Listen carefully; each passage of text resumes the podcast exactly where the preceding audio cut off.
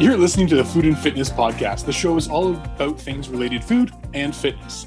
Follow us on Instagram, Facebook, and YouTube at food.fitnesspodcast. We're your host, Dave Marshall. And Jessica White. Jackie will be joining us shortly.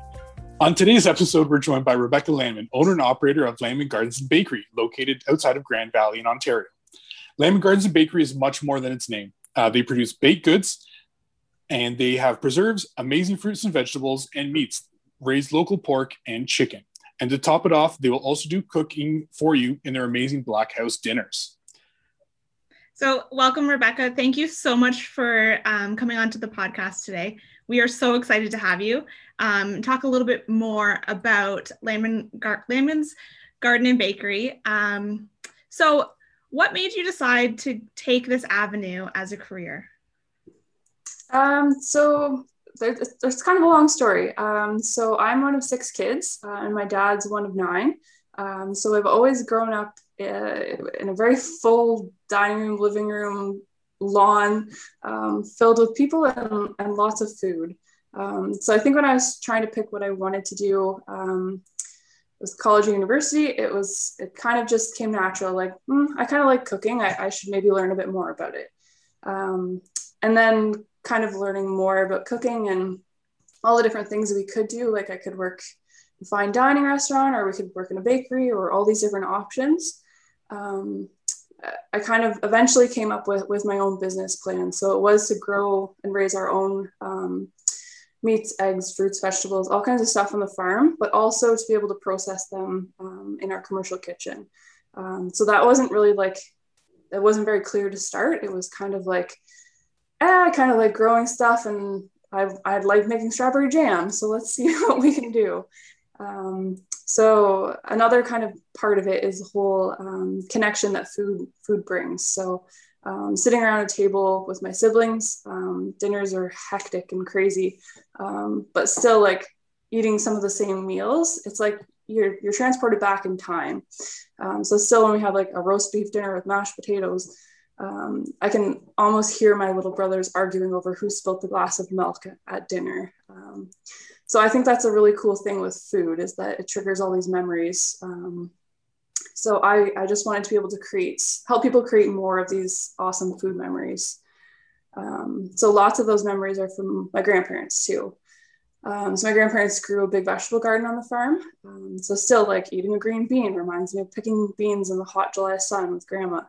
Um, so yeah, I think that that was the whole basis of it. Um, it. Like I said, it wasn't very clear when I wanted to start, but now the further we get into it, this this year will be 10 years that we've been open. Um, so Amazing. yeah, it's just the the connection that that people have with food and, and the way that it brings us together as a community is, is pretty cool. Yeah, and it just keeps evolving. Mm-hmm, for sure. So you grow your own produce for consumption and sale. You raise yep. animals on your farm for sale. Um, and you hire local staff to produce products. So, why is doing everything local um, so important to you and your business? And how does buying local impact an individual's health? That's a big question. It is. um, so, um, so the local thing uh, it all just kind of made sense when I started. Um, it wasn't, I don't want to say it wasn't like a focus of my business, but it was like the feed, like that's how we've always ran the farm. Like the feed stores down the road, like we use the butcher shop that's that's closest. Um, our vet lives a side road over. Um, all those kind of things made sense. Um, so when we started doing stuff in the kitchen, like um, canning tomatoes, it made the most sense to like find the local tomato grower um, so I think locals always just made a lot of sense to me, um, being born and raised on a dairy farm, um, seeing how how many people in the, the community that that it employs. Um, so yeah, and then the, the important thing um, with hiring local staff is it's it's just so neat. Um, so I never really thought that I'd be able to employ full time staff year round. But this this year we're going to have seven staff. Um, so that's the highest number that I've had. And three of them will be full time for the year. Um, and then the other four are full time for the summer. So, like, that's a lot of labor. That's a lot of hours. Um, they have kids, they've got mortgages, they have student loans, like all these all these uh, things that are also contributing to our, our local economy. So um, yeah, I think local is super important. Um, and it sets us apart too from uh, the regular grocery store products um, because we can say, like we just got tomatoes and asparagus um, this afternoon from uh, the Besleys and they're in Shelburne. So we can say that to our customers in the morning. Um, mm-hmm. Like these tomatoes were grown 10 minutes away. Um, how cool is that? Um, so yeah.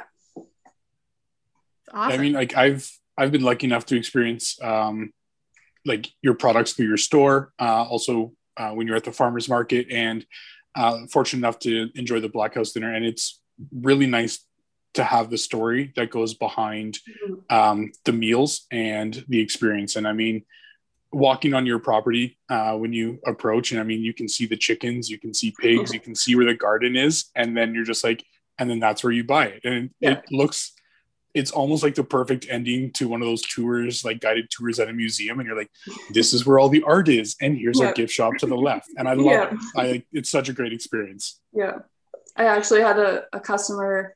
I was rushing in um, because the store we ran out of eggs um, halfway through the day the other day, so I threw Charlotte in the carrier, and we ran out to the chicken coop, brought a basket of eggs back in. So I'm like all dirty from running through the field with Charlotte and rubber boots. And um, anyways, a customer, she rolled down her window. She was about to leave and she said, she rolled down her window and was like, oh my gosh, did you just collect those eggs? Like, those are like right fresh.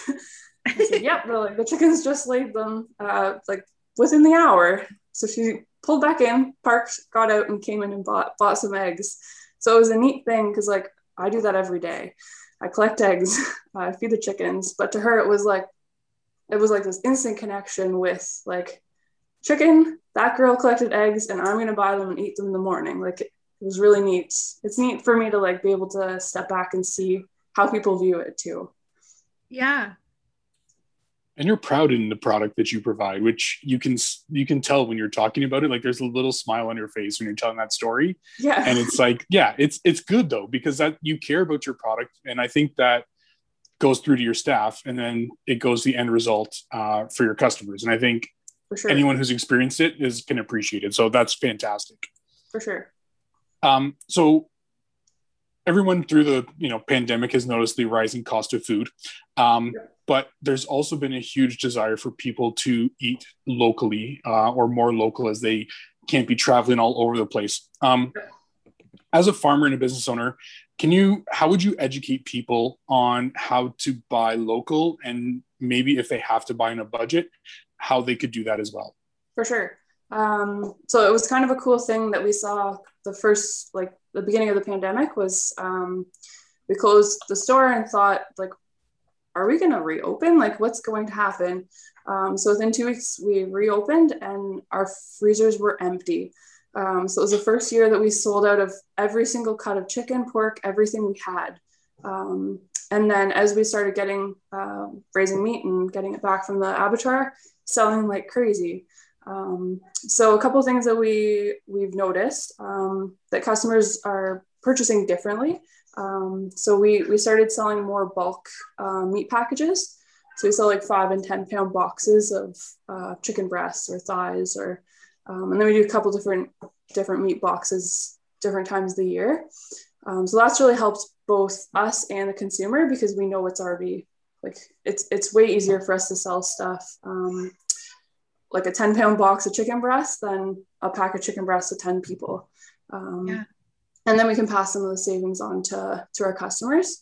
Um, so that's one way that you can support. Um, lots of different local farms do different bulk options. Um, so uh, in the fall, we've got half pigs and whole pigs available too. Um, but I know like veggie farmers, they'll sell things by the, the bushel. Um, another thing that people have started is canning. Um, so that's that's become popular and, and cool again. So I think that's pretty awesome. Um, so learning learning how to can and, and freeze stuff and um, I mean, my grandma, the, the wealth of information she has, she should start her own podcast maybe. um, but yeah so i think if you if you are interested in buying local, but also wanting to figure out how to do it uh, economically, um, those are a couple really great options. Uh, get a chest freezer, um, and then, or you can always split stuff with. Uh, I've had families that they ordered a whole pig and they split it with their neighbor. Um, so that's a really cool idea too. Um, and then another thing with the, the cost of everything um, is we're seeing some of our costs go up like crazy and it, it doesn't, they don't seem to make sense. Um, so some of our packaging costs have gone up by like 15 to 20% in a year, and they normally go up like 1 to 2%. Um, our feed costs this year has gone up 35%. So, like, that's a lot of money. Um, so, yeah, we're, we're stuck between a rock and a hard place because we want to provide good food that's people can afford, uh, but also we can't go broke doing it. Um, mm-hmm. So it's yeah, it's a tough it's a tough world. Um, but yeah, I think as, as if people can support a local farm, um, and even if they don't have to do it all the time, um, but to get out there and, and see what's in your neighborhood is, is there's there's to- so many uh, so many local farms that are doing all kinds of cool stuff. Yeah, and you just you can't get any fresher than buying directly from the farmer. So For sure. You were just talking about how the eggs completely the freshest eggs that that your customer had bought. So i had to just google um, how old can eggs be in the grocery stores so yep. what do you guys think? How how old do you think that those eggs in a typical grocery store could how old do you think they could be?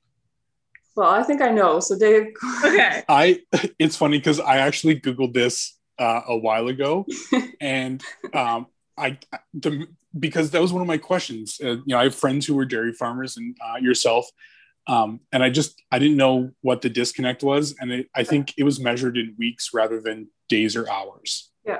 Yeah, so according to Google, so this is Far- Farmer's Almanac, um, by law, an egg can be sold for up to 30 days after the date it was put into a carton. Um, but yeah. the farmer can have up to 30 days before that egg is put into the carton. So that means that a, su- a supermarket egg can could be um, two months old by the time that you buy them. And then you buy them, you put them in your fridge for a couple of weeks. So yeah, that's it's mind blowing. That's so crazy. you can just totally go down different. the road and buy from a local farmer, knowing that they're fresher than anything else. yeah, I think for the most part with that, um, one of our our neighbors is a chicken farmer, and they they sell to Gray Ridge. Um, and they the trucks in there every single day collecting they bring the eggs in, in and out um, but you definitely can sell eggs up to 40 days um, yeah. so so yeah it's uh it's a totally it's a totally different experience for sure yeah for sure so now I know that the way they treat eggs in Europe and the way they treat eggs here are very different because yep. you can buy eggs off the shelf, not yep. the refrigerated section. So do you do you know and i i don't um, that's why i'm asking if the time frame is different in europe than it is over here um, i think it's a the difference is like um, so they don't generally wash their eggs the same as us so we um, so if you don't wash an egg the the membrane on it makes it last longer that's why um, they can keep them like I still wouldn't keep eggs on a shelf, um, but I've kept them in, in a bowl and our in our kitchen uh, just for our own use. Um, but yeah, once you wash the outside of an egg, um, then that membrane disappears and they don't last quite as long. And they should be refrigerated. So I think that's the main difference. Oh. Is like in Europe, it's a weird thing to wash eggs, and here it's a weird thing not to. I think. That's so interesting. The more you know. Yeah, we we go camping so much, and my dad he has two laying hens, and he's always like, "Oh, the eggs don't need to be in the cooler," but that makes sense. And yeah. I, I still get so weirded out. I'm like, no, dad, like put some ice on those things. But but they're they've always been totally fine. yeah, for sure. So, um, kind of going back to the whole buying, why buying local is so important. Um, what can the impact be for farms like yours when people shop locally? Um, so the biggest impact, uh, I, I sorry, I'm going to touch about COVID, I guess. Um, so the biggest impact that we've had um, in the last year is the amount of customers that are supporting us weekly, um, bi-weekly, monthly, uh, is been able we've been able to keep our doors open um, even when we stopped doing all the extra things. So we used to host workshops, uh, we hosted dinners, um, lunches, and different events on the farm. Uh, we've stopped all of that and then just kept the farm store open, um, which we weren't really sure that was a viable thing because it was only like a quarter of our revenue before. Um, and now it's uh, surpassed all of the other things. Um, so by by having all these wonderful people that have supported our farm in the last year, um, we're able to keep our staff employed. Uh, we're able to keep uh, the different farms. We have about 15 different um, companies that we buy stuff from uh, in the store as well. So like we have honey, and maple syrup, and um, beeswax wraps and sparkling cider, all kinds of different things. Um, so being able to keep ordering stuff from them as well too is the, the impact's amazing. Yeah, it's like you have your own little market right at your yeah. farm. Yeah, exactly. Yeah. And because you if you're doing it right at your own property, you don't have to pay for rental space or um, yeah. like you don't have to give anyone else a cut. It's all coming straight from you, and you know that that impact really helps as well. Yeah, for sure. So, we are a podcast for normal people, and normal people forget things. And I actually was out on the trail running and enjoying my wonderful run. And I uh, kind of forgot that I was supposed to be here. So, thank you to Rebecca for her patience and kindness. So, um, I absolutely will um, listen because I, I know I've missed some really interesting stuff. So, Rebecca, perhaps you can talk about so many things have been forced to change over the past year with new rules coming out quickly. What did you have to do so you were able to keep your clients supplied with food? What difficulties have you faced? Yeah, so lots. Um, so we're kind of like have a pretty good oiled system now. Um, but uh, last march we suddenly we closed our doors um, and we're trying to figure out what to do and how to get food to people and how to do it safely um, so we built like this ridiculous contact form on our website and had people like fill out what to make uh, or what we, they would like to order. Um, and then uh, we had a cooler system set up out front and people picked up their order contactlessly. Um, so that worked for a bit until the amount of orders that we got was far exceeding what we could possibly handle in a week. Um, so I brought uh, a couple of my staff back we tried to make as much food as we possibly could, um, but the system wasn't working great. Um, because customers could just order and order and order and order, and suddenly we'd had to make 150 chicken pies, um, as well as everything else in the week. Um, so uh, luckily at the same time, the, the point of sale system that we use uh, was building an online uh, platform. Um, so I quickly put together our online store um, and that's been super slick. So customers can pick a pickup time. Um, we can put our stock in and then once it's sold out, it's sold out. Um, so that's really helped us um, figure out how to navigate this because the sheer amount of food that we were suddenly making at the beginning of the pandemic was just crazy. Um, so yeah, I never would imagine five years ago that we would have an online store um, and we'd be marketing ourselves in the e-commerce world. Um, but it's been it's been pretty awesome, and to, to, be able to have the the skill set to kind of pivot our business. Um, I mean, there was lots of learning curves, and suddenly we had customers placing orders for pickup at like midnight tomorrow and i'm like oh gosh i did something wrong oh, goodness. Um, so so figuring that stuff out pretty quick everybody's super uh, super easy going with all this new um, new world uh, so calling customers and saying our inventory wasn't right we don't actually have this or sorry i didn't realize that i had set it to deliver every day all the time um, so that there was lots of learning curves for sure um, so, and then another thing with uh, when COVID first happened was we had a hard time getting some supplies.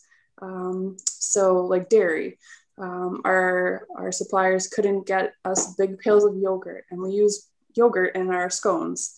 Um, so instead, they started sending us those small little packs, like individual ones. Um, so it was just interesting to see the supply chains. They didn't. I don't want to say fail, but like they couldn't quite figure out what to do with what because like all the restaurants closed. So like mm-hmm. a yogurt supply line didn't need to be making pails of yogurt, but they needed to be making small things. Um, so yeah, it was just it took a while. Um, I would, but I would say by midsummer we could get most of our supplies. Um, again, and things are are pretty normal now. Um, occasionally we'll, we'll have a hard time with certain packaging or um, getting gloves or masks. Those things were a bit tricky. Um, but yeah, I think for the most part everything uh, is kind of leveled out. Yeah. And I follow you on social too. So correct me if I'm wrong, but you also became a new mom yeah. last year yeah. in the midst of all of this too. yes, yeah. Charlotte was four months old when it all happened. So here I thought I could work with a baby and like it'd be great. I could like go in in the morning and like leave when she needs a nap, and then suddenly it was like we can't do anything. We can't go anywhere. Yeah. Um, so yeah, it was yeah lots of lots of weird stuff, but. Uh, so I, I love that. So one of the things is people they, they really want to know where their food comes from, and I think with the opening uh, of the internet, uh, like so much social media uh, impact like that, people like to know where it is, where it's grown, if the animal had a name, um, or you know what row. It's funny because that's actually one question I asked someone when I bought half a cow. Um, but how do you, how can you educate your clients on where uh, your products come from and what are some questions maybe that people should be asking their local farmer uh, or farmers market when they're shopping to know that they're getting a quality product so a really cool thing with social media is we're able to educate our customers um, all the time. So we do lots of different uh, short videos on our instagram um, so it's your actual story but then also um, actual posts. Um, so we try to uh, educate our customers on like how we're growing our food why we're doing things the way we are. Um, right from like when we get a baby chick uh, up until they, they head out to the abattoir um, and to what's what's happening in the kitchen so we like to show lots of behind the scenes um, simple steps like uh, tomorrow we're going to post a behind the scenes of like how we put together a chickpea salad um, so it's it's really neat um, to be able to have the, the social media um, in the different venues and, and ways that we can educate our customers without uh, physically dragging them around the farm. And then as far as learning about your food from all kinds of different farms, um, I think the important thing is to um, educate yourself a bit too. Um, so the way that I kind of see it is that um, different farms go into different things on purpose. Um, so like our yeah our neighbor is um, a dairy farmer, so they milk cows. We milk goats. Uh, a guy off the road raises um, laying hens. So everybody's doing something, and I would consider them an expert in their fields. Um, so if you go into a conversation with a farmer, um, think about them as expert on it. Uh, so there's lots of weird stuff that you can read online. Um, the strangest thing I've had lots of strange customers, not strange customers, strange questions from customers about um, they've heard that this is how chickens are raised or like somebody asked me if they if chickens have their feet tied together so then they they gain more weight like what? Like that that so then without it's really hard to educate some people uh, without also saying like please stop reading that junk because that doesn't even make sense. Um, so i think farmers are, are in it because they they enjoy what they're doing. Um, so like we enjoy raising chickens and pigs and turkeys and all these different things. Um, and i enjoy talking to people about it um, and, and, and answering any questions about uh, every step of the way um, even like up to the loading of the abattoir um, and what that looks like i've had customers ask those questions too um, so we don't talk about that a lot on social media because nobody really it's not a great thing to talk about um, but but I'm still welcome. Uh, I still welcome questions um, about every part of it. Yeah. Anything? Do you want me to add to? I think that's I think that's great. The fact that you're willing to talk about that part of the process because a lot of the times um, people can see um, a photo of a pig and then they can see pork chops on the shelf, but For they sure. don't have the idea of how that gets there. And Um, I mean, unfortunately, yeah, there is a loss of life. Um, Mhm. But I think the important thing is when you have a farmer who cares so much about their product uh, from the very beginning, you can tell at the end result what kind Mhm. of effort was was put into that. And I mean, your pork does not taste like other pork, and Yeah. I that's a good thing. And when you, I think when a a general consumer first tastes uh, a product like yours, um, they can sometimes they're put off by it because they're like, well, this isn't what it tastes like in the grocery store. Yeah. But that doesn't mean that your product is bad. It might be that your product is correct, Yeah. but the other one has been processed so heavily or so disconnected from the original intention of what that product is supposed to be. I mean, the first time I ever had grass fed beef, totally weird because I was like, this is not the beef flavor that I grew up on. beef. Yeah. And then you have like dry aged beef and you're like, whoa. Or you have um, pigs that were raised like on walnuts or like on tree nuts. And you're like, wow, this tastes completely different Mhm. than anything else. And I I love how society, I think there's pockets of it that are moving towards this area of wanting to eat hyper local. And I think immigration has a huge thing to do with that because Yes. people are coming from countries and they ate a certain way and they want to eat that same way again. And local farmers like yourselves are able to meet those things and they can get the cuts that they could get at home, but they can't get in the grocery store.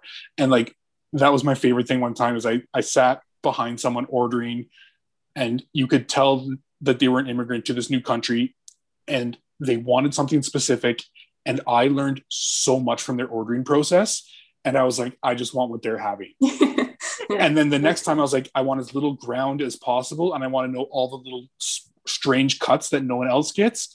And then like four hours later on the internet i'm learning how to cook a skirt steak from a pig nobody knew that you could do that before Yeah. but there's a skirt steak from a pig it was fantastic I Yeah, and- think. Oh, sorry. I was just going to say, I think in general, um, a lot of the, I, I I don't know, this is just an assumption, but I think more and more people are becoming more educated in Mhm. what they're eating. And I think that, that it, that it's just a big, huge realization that you, you have to talk to the farmer, you have to know where your food is coming from.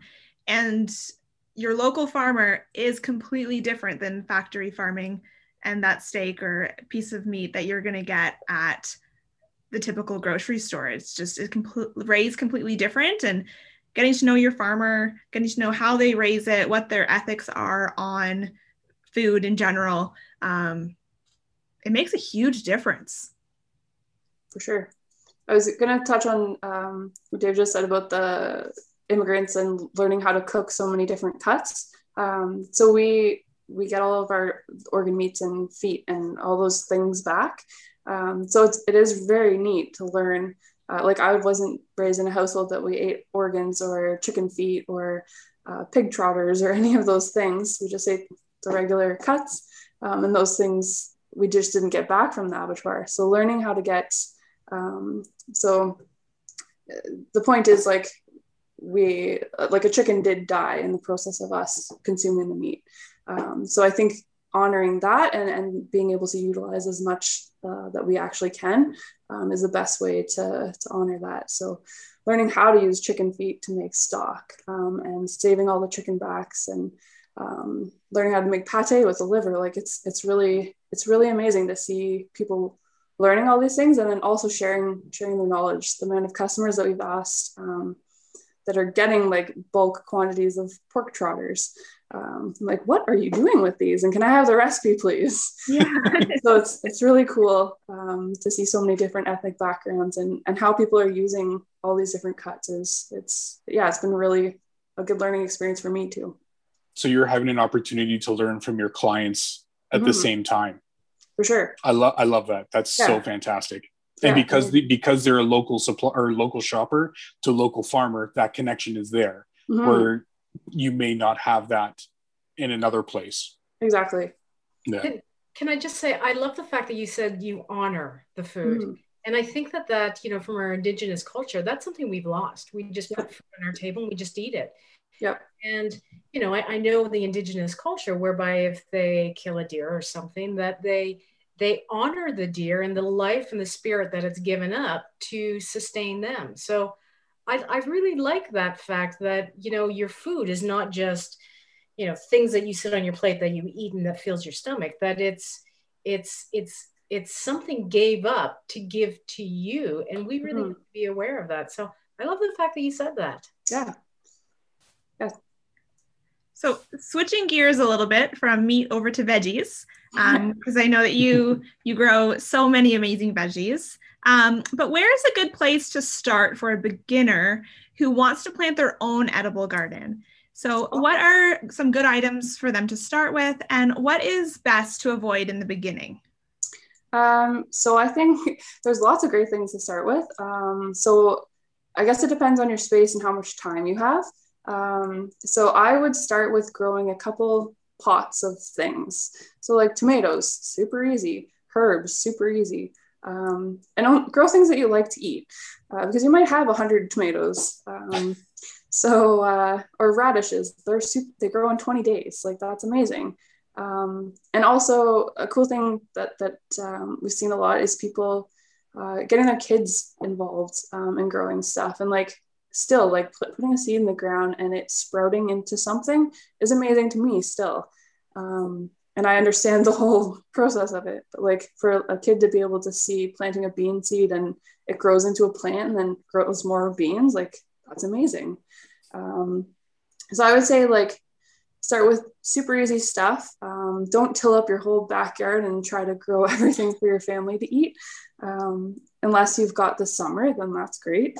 Um, and visit your local um, greenhouse or garden center. Uh, they have a wealth of knowledge, um, and lots of them ha- have lots of started seeds. Um, so you can go buy cucumbers and kale and all those things. Um, and there's lots of really cool resources online about what grows well together. Um, so if you get a couple pots, um, grow cucumbers up a trellis. Like there's there's so many neat things. but I would suggest starting. Don't try to start everything from seed go to a garden center, get some things that are started really well, um, and start with a couple things that you really, really enjoy eating, or maybe something that you've never even tried. That's also a cool, a cool way to start too. That's awesome. I so I was just gonna say we're recording this um, right before May 2 for a weekend. Mm-hmm. So May 2 for a weekend is the weekend that I always am at home and I always plant all my veggies. So I have about 12 packages, I think, downstairs that I'm going to try to seed awesome. this year.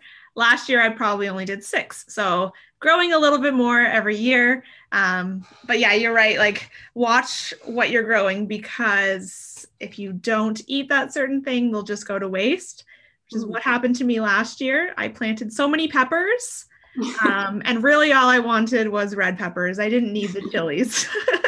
yeah, you have a hundred of them. yeah, so my it made my neighbor really happy, but I didn't really eat any of those. yeah. I think some of the fun stuff is uh, like when my wife and I are walking. There's one house that we walk by in our neighborhood, and um, they're they started sprouting everything, I think probably about a month and a half ago. So they have racks in their windows oh um, with lights and just like little sprouts. It's fantastic just to see how excited they are about what's yeah. probably going to come down the road. Um, I really hope that we walk by later and there's like baskets of food, like please take this yeah. away. Uh, or, you know, those, those are the kinds of exciting things. But like a lot of people are getting into to gardening, which is super exciting. A lot of people are going to have that uh, connection with their food, uh, which again, I'm super excited about. And because I love food so much, I like that other people are starting to like food so much. And I think that can really start to change how people consume food and how food is is cared for down the road. For sure. Mm-hmm. Mm-hmm. Rebecca just had mentioned earlier on that you are a relatively new mom, and, and I'm I'm because I'm late joining um, having a relationship with your food is really important. That's the sense that I'm getting. And I really never recognized that until I had a kid because, you know, you just put food on your table and you just eat it and then you go and do something else. Yeah. And then when you have a kid, I became a little more concerned about, you know, uh, did you get your protein today? Like I would use yeah. words with my kids, and I'm sure my kids were just like, "Mom, five year olds don't talk about protein and carbohydrates." but that's when I became super sensitive. Now you've always been in the food industry. Um, have you changed at all since becoming a mom and your thoughts about food now that you have a little one? For sure. So I think my kind of change started when I was pregnant with Charlotte. Um, so I never used to stop for lunch, and I often would eat breakfast on the go. Um, so suddenly you're a couple months pregnant, and that is not possible. You know, fall over.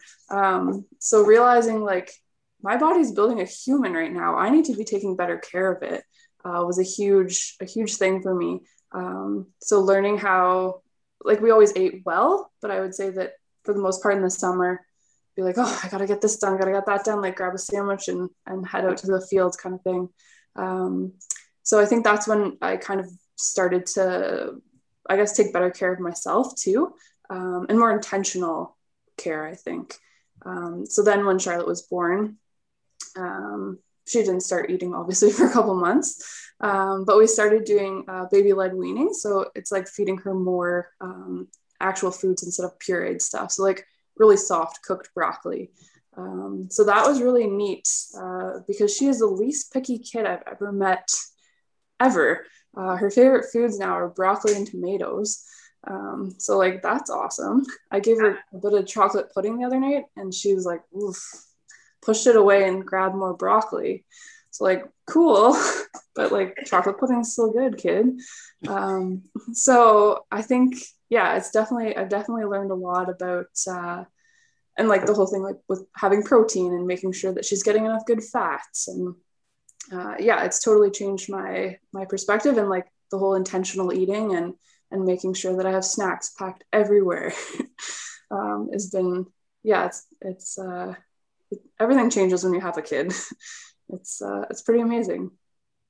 Yeah, it is amazing, and it I, I find the same thing. I have a five year old, and you know everything's changing all of the time with what he wants and what he doesn't want, but he still loves veggies. And I think when you start them young and you introduce and you continue to introduce, um, it's it's the best way to start them. But you do have to be more mindful.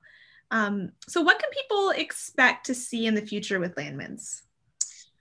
So that's a hard question. Uh, like five years ago, I have like a, I had a solid answer for that. Now, not really sure. Um, so we're we're building our like before we would have a business plan for a couple years down the road. Um, it would it's always changing, um, but I mean now we're building like a plan into just the fall and then from the fall to the winter. Um, so I think for now our plan is to keep the farm store obviously open uh, keep our online store open as long as it's useful for people, um, with the idea that we can start to add stuff back in um, as the world reopens and, and as our, our staff is comfortable. Um, so I really miss having people on the farm and being able to like host a workshop and teach them how to can and uh, host lunches and all those things. Um, I think it's mainly seeing people and connecting and um, having them sit around a table laughing and all those things it, it's just it's uh, i hope we can start to do them all again soon um, so yeah so we'll see what the what the year brings i don't foresee us adding any of that stuff back this year um, but uh, mainly because we're in like a small kitchen environment and we were bringing people in from all over the province um, or like the dinners were 16 people that were booked as individual tickets or couples um, again from all over Ontario. So I think we'll probably wait to start lots of that stuff into the spring. Um, but again, we'll see we'll see what happens. Um, so yeah, for now we're going to keep the online store going, farm store going. Um, we're constantly adding to our social media, so we're trying to to keep relationship building and um, keep showing everybody what what we're doing um, and uh, yeah, the importance of of supporting local farms for sure. I have to admit, I'm I'm jealous of your job and the fact that you're outside and you're in nature. And uh, I'm going to geek out a little bit here. There's some really neat stuff that originally came out of Japan. It was called forest bathing. I'm not even going to try and pronounce the Japanese word for it, but as a forest bathing is people's mental health really improved just simply being outside mm-hmm. and rates of depression anxiety all that stuff decreased and um, as a food and fitness podcast we really believe that food and fitness go hand in hand and fitness can be defined not just the lifting of weights how do you find that the job that you do as a farmer impacts you from that fitness perspective. And I'll let you kind of define a little bit what fitness means to you. For sure. Um, so, a farmer, depending on where where you're working or what you're doing, um, it's all kinds of different levels of of uh, physical activity.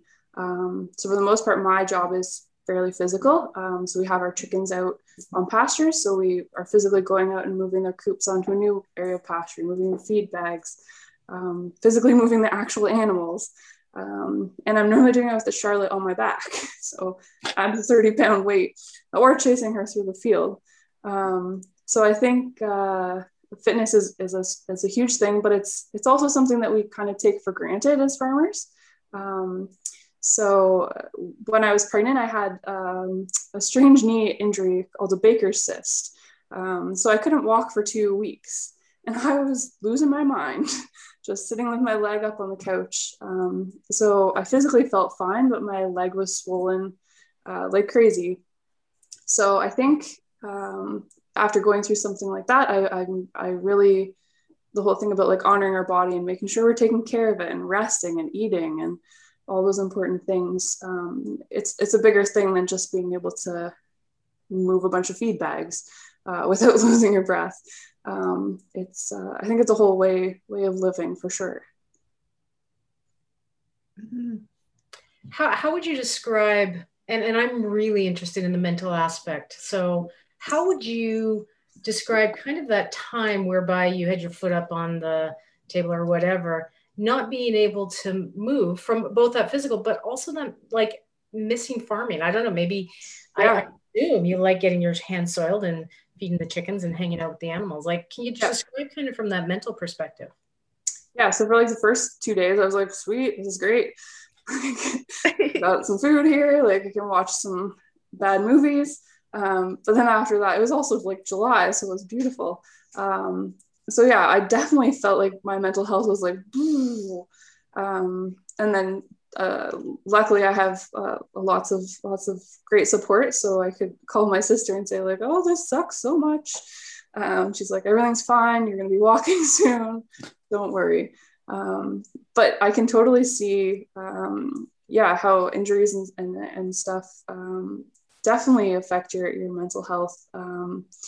So and, and being outside and physically active all the time uh, even then i was six months pregnant and we were still uh, we still doing all kinds of things um, so yeah sorry did that answer your question kind of yeah yeah basically I, I mean i'm just i'm always interested in the fact and then i say that i'm jealous because i sit in these four walls yeah. and i find sometimes i, I need to get outside um, mm.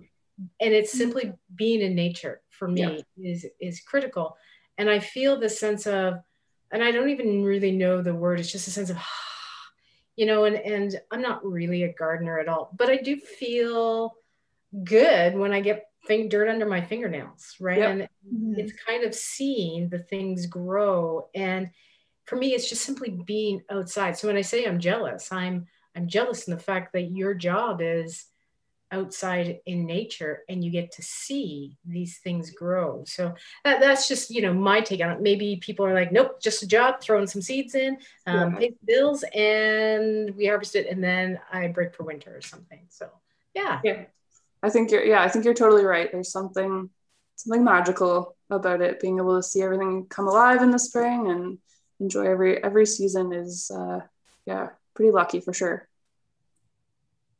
so uh, before we sign off, uh, I do have one question for you that I've actually never asked you, but I didn't send you earlier.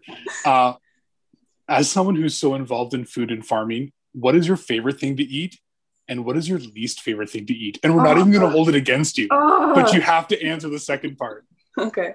Um, favorite thing that really changes all year. Um, I would say strawberries are probably like pretty high up there, like a good fresh strawberry.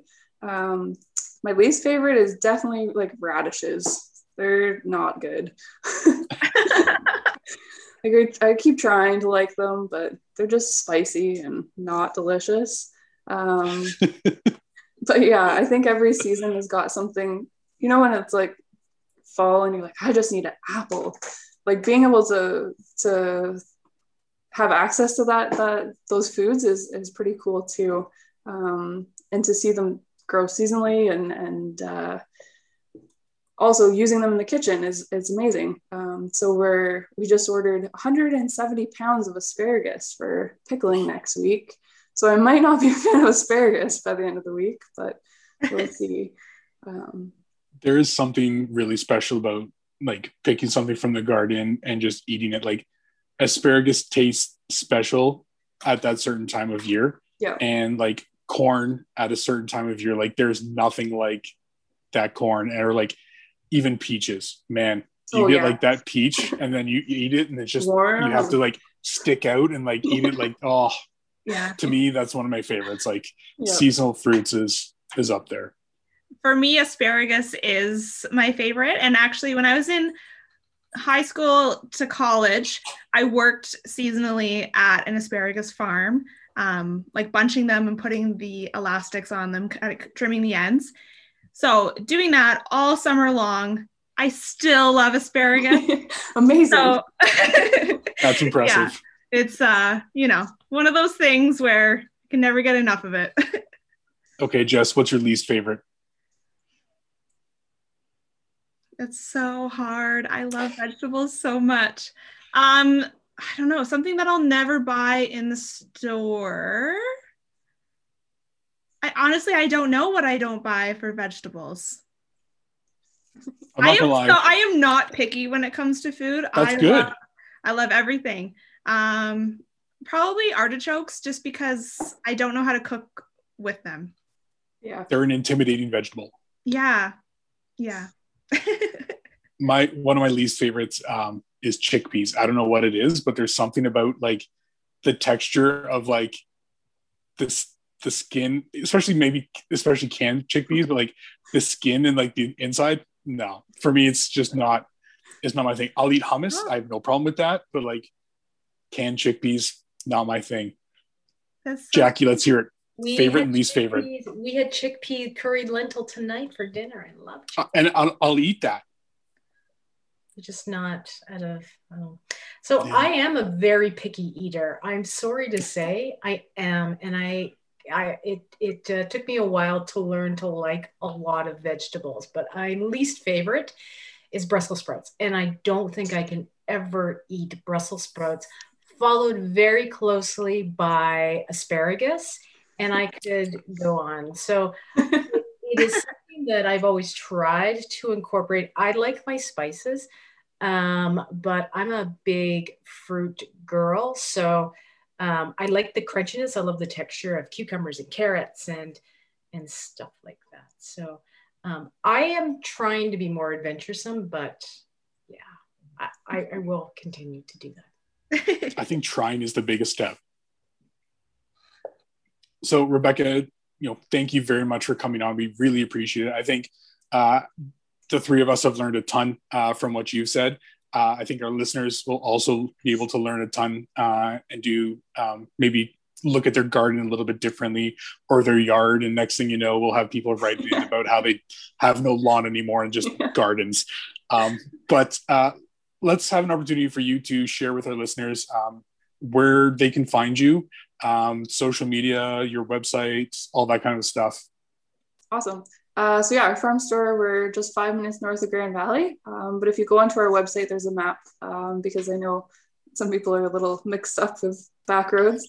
Um, so our website is uh, laymansgardens.ca, um, or you can visit our online store and it's shoplaymans.ca.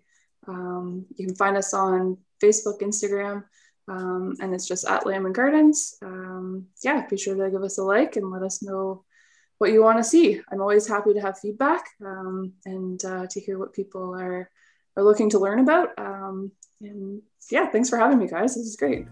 Yeah, thank you. Yeah, thank you very much. Thank you so much.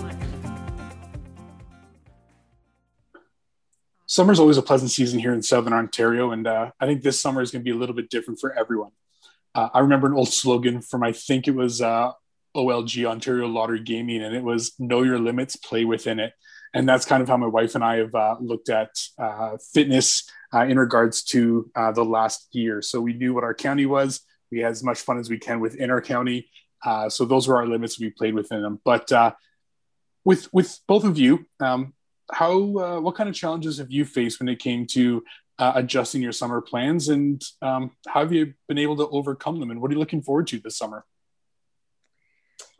um so I'll start, I guess. Um, so for me, what am I looking forward to this summer? I have actually a dream where I did actually have a dream the other day where I'm sitting with my friends on a patio and we're enjoying a meal and uh, we're taking time and we're savoring the food and we're laughing and we're we're just sharing company with others.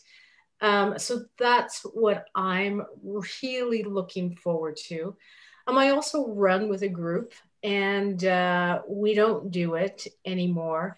And it's not the run that i look forward to but it's the afterwards. It's the parking lot banter that i look forward to. So you know I, I, don't know if I'm any different than anybody, but I look forward. And again, this is why I'm my passion for mental health has grown significantly. And that's why I always look at fitness as physical, because I do really well in the physical stuff. The mental stuff, I'm feeling that drain. And I, I think that I'm pretty mentally strong. And I always think if I'm feeling it, oh my goodness, there's lots of people that are struggling right now. So um, I don't have any specific things other than I just want to connect with people. I love you guys, but I really want to see you face to face, like in my face, not on a screen. Yeah.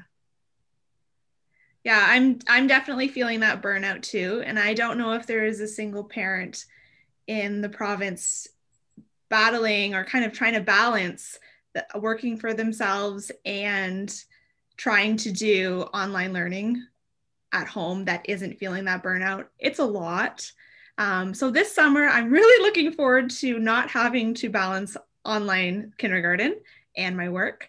Um, I'm really excited that summer camps have opened up because I think that that finally allows my son a chance for a little bit of normal. Um, so I, I, have signed him up for a couple weeks this summer just so I can um, kind of focus on my work. He can still have fun. He can still have that you know, school's out for the summer, something to look forward to. Um, but on weekends, we are really big into the outdoors. And a couple years ago, we we decided to buy a camping trailer. A lot of our family members have camping trailers. Um, so I'm really looking forward to being outdoors all weekend long at the trailer with the dogs, um, amazing food on the barbecue, and just out in nature, calming down and you know recharging. Um, i also bought a kayak and i went out last weekend all weekend uh, two different lakes. So i'm really excited to explore um, a little bit more in our local area. We have so many amazing uh, small lakes around us. So i'm really excited to go out and just adventure. Um, so that, that's what i'm looking forward to this summer. Yeah for myself it's definitely um, getting out there and uh, getting to experience as many uh, kilometers of trails as we can. But you know, we have planned trails around uh, wineries, breweries, cideries, food uh, stops. And I think that's what I'm really looking forward to again is uh, reconnecting with uh, the area, the people who are in it, um, you know, and, and not having to run off the trail when someone else is passing by, kind of having a, a closer hello, um, a little bit more connection. And I think it's not until like the last couple months where I've really missed that is uh, the social connection with people. And I was actually shockingly an introvert for like a year, um, but now I'm starting to get back to my old self again. I'm like, man, I really want to get out there and see people again. So that's what I'm looking forward to. I think it's the connection. Um, people really make it uh, special. So that's important for me. Um, I'm, I'm super glad that Rebecca got to come on uh, to this episode. I think we got to learn a lot from her. Um, I'm really looking forward to having an opportunity to go see to her store, um, to go visit her farm again. Uh, so looking forward to that. But uh, until next time, folks, um, we'll talk food. We'll talk fitness. And we'll do it together. Thank you for watching and listening to this week's episode of the Food and Fitness Podcast. Join us next time when we interview Gary Skin, who is an advocate for the local, fresh, and nutritious food movement in Orangeville. We will dive in and discuss the importance of the local farmers market, community gardens, and how you can grow your very own urban garden.